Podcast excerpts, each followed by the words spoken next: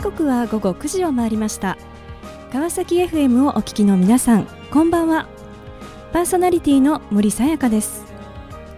本日第17回目となります森さやかの Life is a Journey この番組では毎回さまざまな分野で活躍されている方をお迎えし人生を振り返っていただきます。前回は株式会社チャンスフォーワン代表取締役社長清水玲奈さんにご出演いただきました。離婚という人生の一つの節目をきっかけに自分自身にスイッチを入れキャリア支援という自らの道に向かってマインドセットされた清水さん。自分を信じて進むというメッセージをいただきました。今回も素敵なゲストをお迎えしお話を伺っていきたいと思います。その前にここで最初の一曲をご紹介いたしましょう。キーリー・スミスでスイングスイングスイング。この番組は e コマースの売上アップソリューションを世界に展開する株式会社エイジアの提供でお送りします。さて森さやかの Life is a Journey 本日のゲストをご紹介いたしましょう。熱海市役所観光経済課山田久隆さんです。山田さんよろしくお願いいたします。よろしくお願いします。え現在話題の映画やドラマ情報バラエティ番組などのロケ地として選ばれ、ま、全国でも大変人気の高い温泉地である熱海市。そこには AD さんいらっしゃいという、まあ、熱海市独自の事業を立ち上げ観光客を V 字回復させた熱海を再生させた男山田さんの存在があります。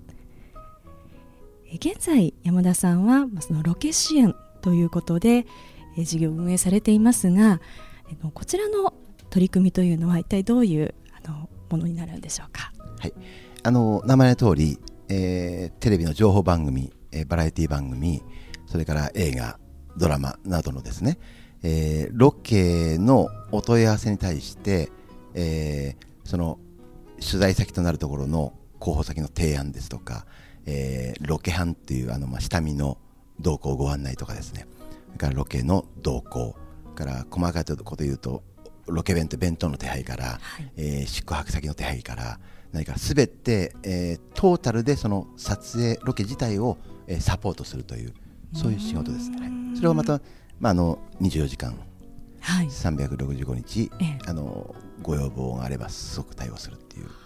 365日24時間、はいはい、あの実は私もあの今回の山田さんとやり取りをさせていただく中であの本当にこうメールを入れるともうすぐに返事がこう返ってきてですね、あの一体いつ寝てるのかななんて思いながらあの即返さないと、はい、やっぱこう溜まってきちゃうとですね、えー、なんて言いましょうあのいろいろ支障が出てくるので、はい、すぐ答えられることはすぐお返しするっていうのをモットーにやってます。はい、あ、今それをまあお一人で、はい、今ずっとこう担当されているとそうなんですね。いうことですね。はい。えーまあ、山田さんは熱海市のご出身でそしてまあ、熱海でお育ちになったということで、まあ、生粋の、はい、まあ、熱海子というかですね、はい、はい、だと思うんですけれども、はい、あの20代あの最初のこういわゆるまあ社会人になってからのキャリアについてちょっとお伺いしたいんですが、あのずっとこう営業という公職をされていたというふうに。そうですね、あのまあ、総合レジャー産業みたいな会社にいたり、はい、えー、建設業界にいたりとか、えー、えー、それから商社みたいな、まあ、商社ですね。商社にいたりとかしましたけど、はい、ほとんどが営業場でした。はい。商社まあ営業と、うん、これはまあ国内ですとか、まあ、海外にそうですね。海外はもうあのもちろんあの海外に売るというよりは海外から、えー、あの仕入れるというですね、はい、国内で営業をかけて、えー、えー、お客様のご要望に合った商品を、うん、えー、国内で作れたり仕入れたりできないものを海外で作らす、作ってもらって、えー、えー、それを輸入して、まあ、納品したりとか、はい、これはいわゆる、まあ、熱海ではなくて熱海からまた離れてそうです。もうあのもうあの勝負で現場はもう本当、えー、あの日本全国ですね。北海道から沖縄まで、はい、はい、ですね。あの当時その営業まあずっとされていてこうご自身のその、まあ、今後のその、まあ、キャリアというかですねこう人生っていうのは20代の頃ってどんなこうイメージを持たれて仕事をされてたんですか、そうですね。そもそも、はい、あのー僕実はええ。その学生の自分ははい、酪農をやろうと思ってたんですよ。えー、酪農ですか？あのー農業を。そもそもがそれはでそれが、ええ。結局ちょっといろいろな家庭の事情とかでですね、ええあのーできなくなってしまって、で、えー本来自分がやりたいと思っていたことじゃない、まあ、仕事に就いたわけなんですね。はい。でそもそもがそんな形での社会人スタートでしたから、うん。あまりなんて言うんでしょう、あのーもうこれにずっと徹してやるんだとかいう気持ちはなかったんです。でなんかでもえ、え。まあ仕事ってこう、まあ、と働いてるうちにはいもしかするとなんかチャンスがあるんじゃないかとか、自分なりに、えーまあ、できることは一生懸命やろうとかですね。はい。そういう思いの中で働いてるっていうだけでした。だからなんかこう、チャンスがあったらすぐにすぐ転職しようとか、ええ。まあ、実際そうやって転職し何回かしてきたんですけど、はい。ええ。はい。そんな、はい、あ。ー20代でしたね。はい。いつかまたこう何かその環境とか条件が揃えばこう酪農をやってみようという思いもうんそうですね、酪農はなかなか難しいかと思うんですけど、あの農業にはやっぱええ。りなんとなくこうありますよ。うん。はい、あの僕体のねあの一番奥底には、あはい。そうなんですね、はい。なんか土と一緒にこう、ええ。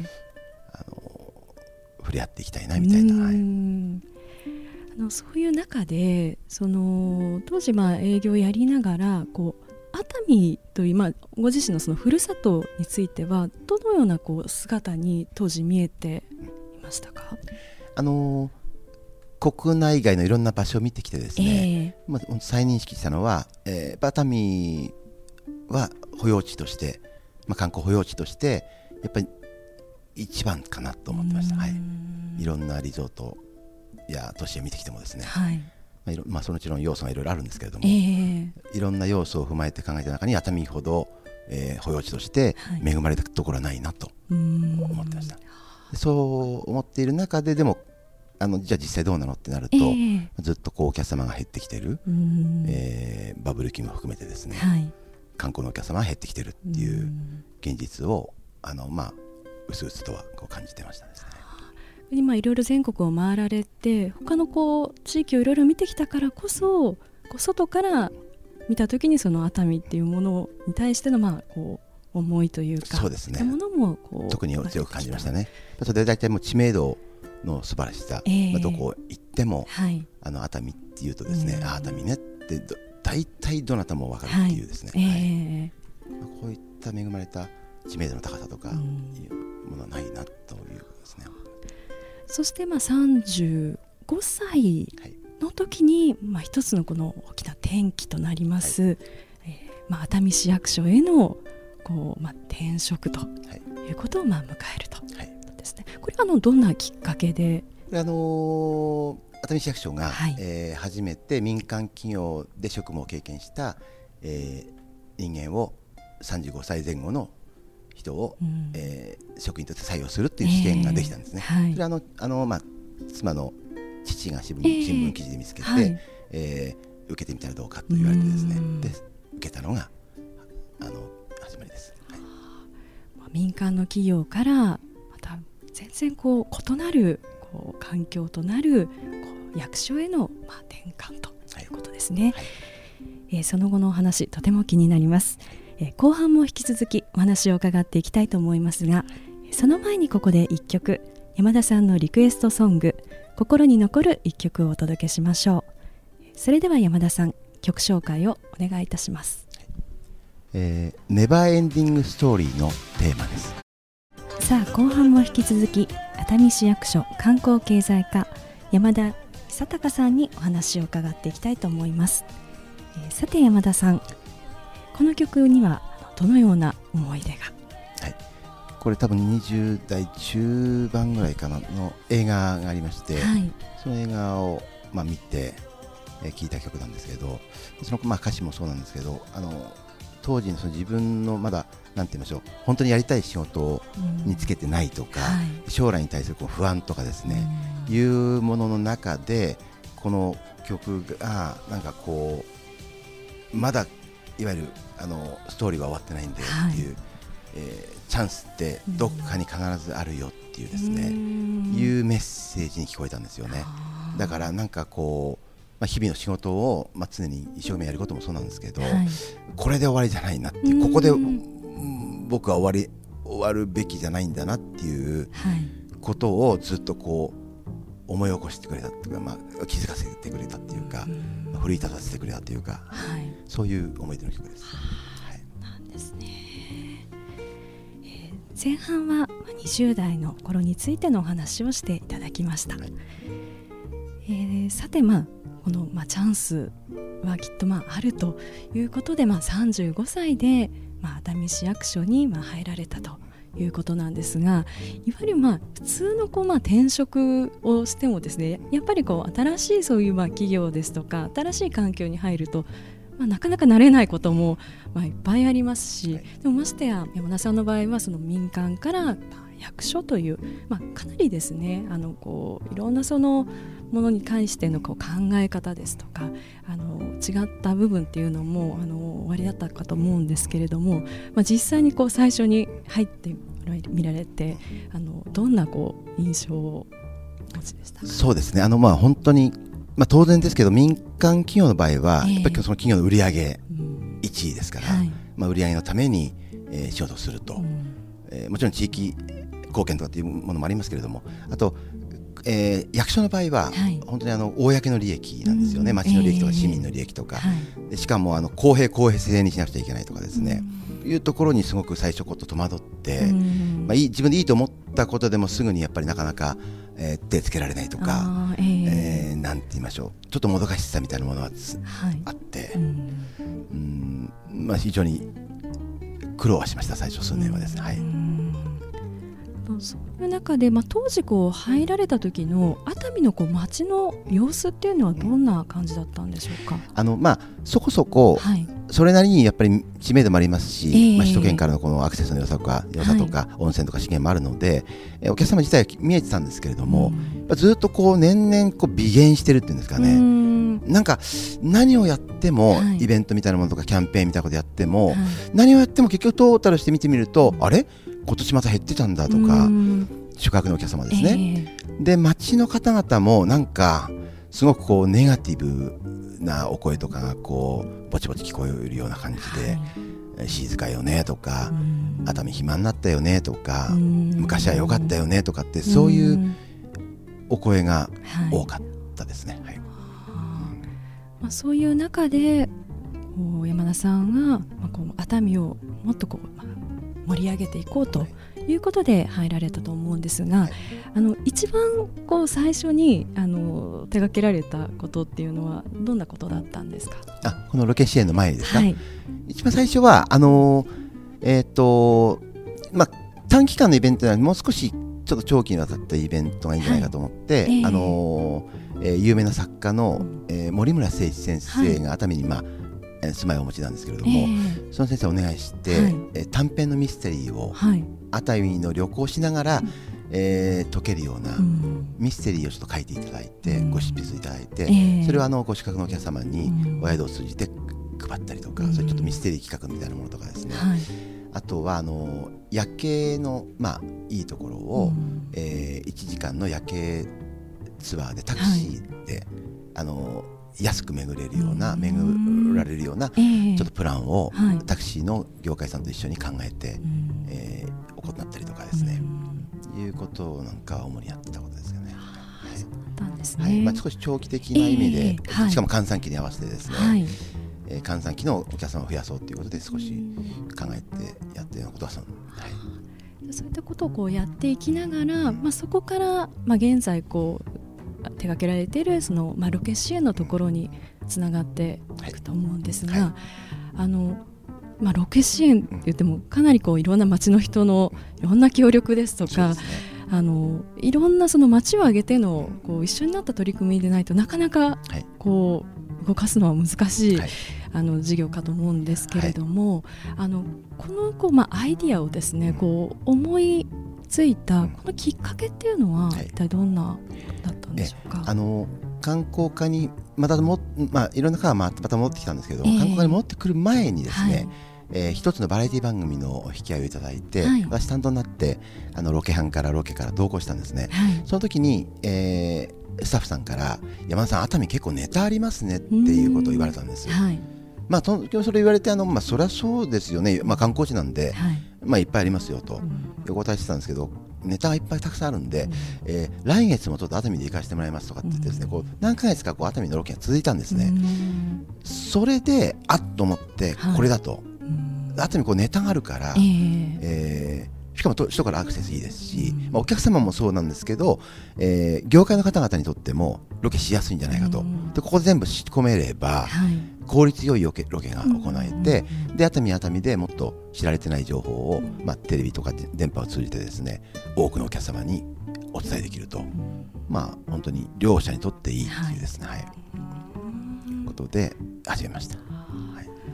こういったその、まあ、いわゆる本当にまあ斬新なアイディアをなかなかその、まあ、外部からいわゆるまあその外部のその民間の企業からまあ入られた、まあ、山田さんがその市役所の中でですねそういったものをこう立ち上げていくっていうのはなかなかその周りの方々のこうまあ理解ですとかこうどうやってこう実現までこぎつけてそうですね。あのちゃんと企画書に、ええ。えーその広角とか目的とか、はい。いうものをしっかり明確にまず出したってことですね、はい。えーいわゆる観光地、まあ、お客様を呼ぶ街なので、はい。呼んでなんぼの街ですから、えーそれをいかに効率よくできるか、うん。えーこれはコストも含めてですね、はい。私一人でで動けばうん。できるっていう、あー。えーあのー人件費一人の人件費で、ええ。えー大きな効果を得られる事業であるっていうことをしっかり明確に、えー示して、はい。あとはあのーまあ、町の方々はほとんど観光業サービス業に従事しているので、ええ。お客さんが増える、まあ、番組で紹介していただけるはい。お客様が増えるってこれ、まああのー嫌がる方はいらっしゃいませんし、ええ。まあ、皆さんウェルカムの方々ばっかなんですよね。はい。普通のそれが年普通の年と年と違うので、熱海ならではのうん。確立した事業としてやっていけるっていうふうに、えーいうことを訴えて、はい。えーまあ、市役所内部もそうですし、うん。えー外部の方々にもご理解いただいたっていうところですね。はい。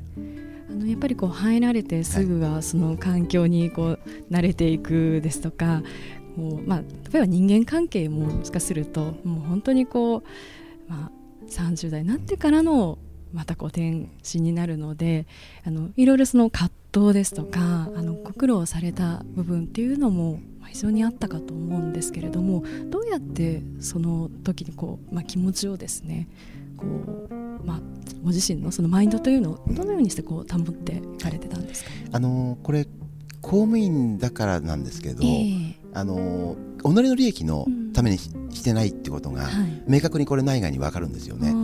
いわゆる、えっと、僕がこう一人で24時間365日動きます。うん。働きますって言って、はい。えー言ってるのが僕自分自身の利益のためじゃないってことは、うん。まあ、分かりやすいんですようね。ん。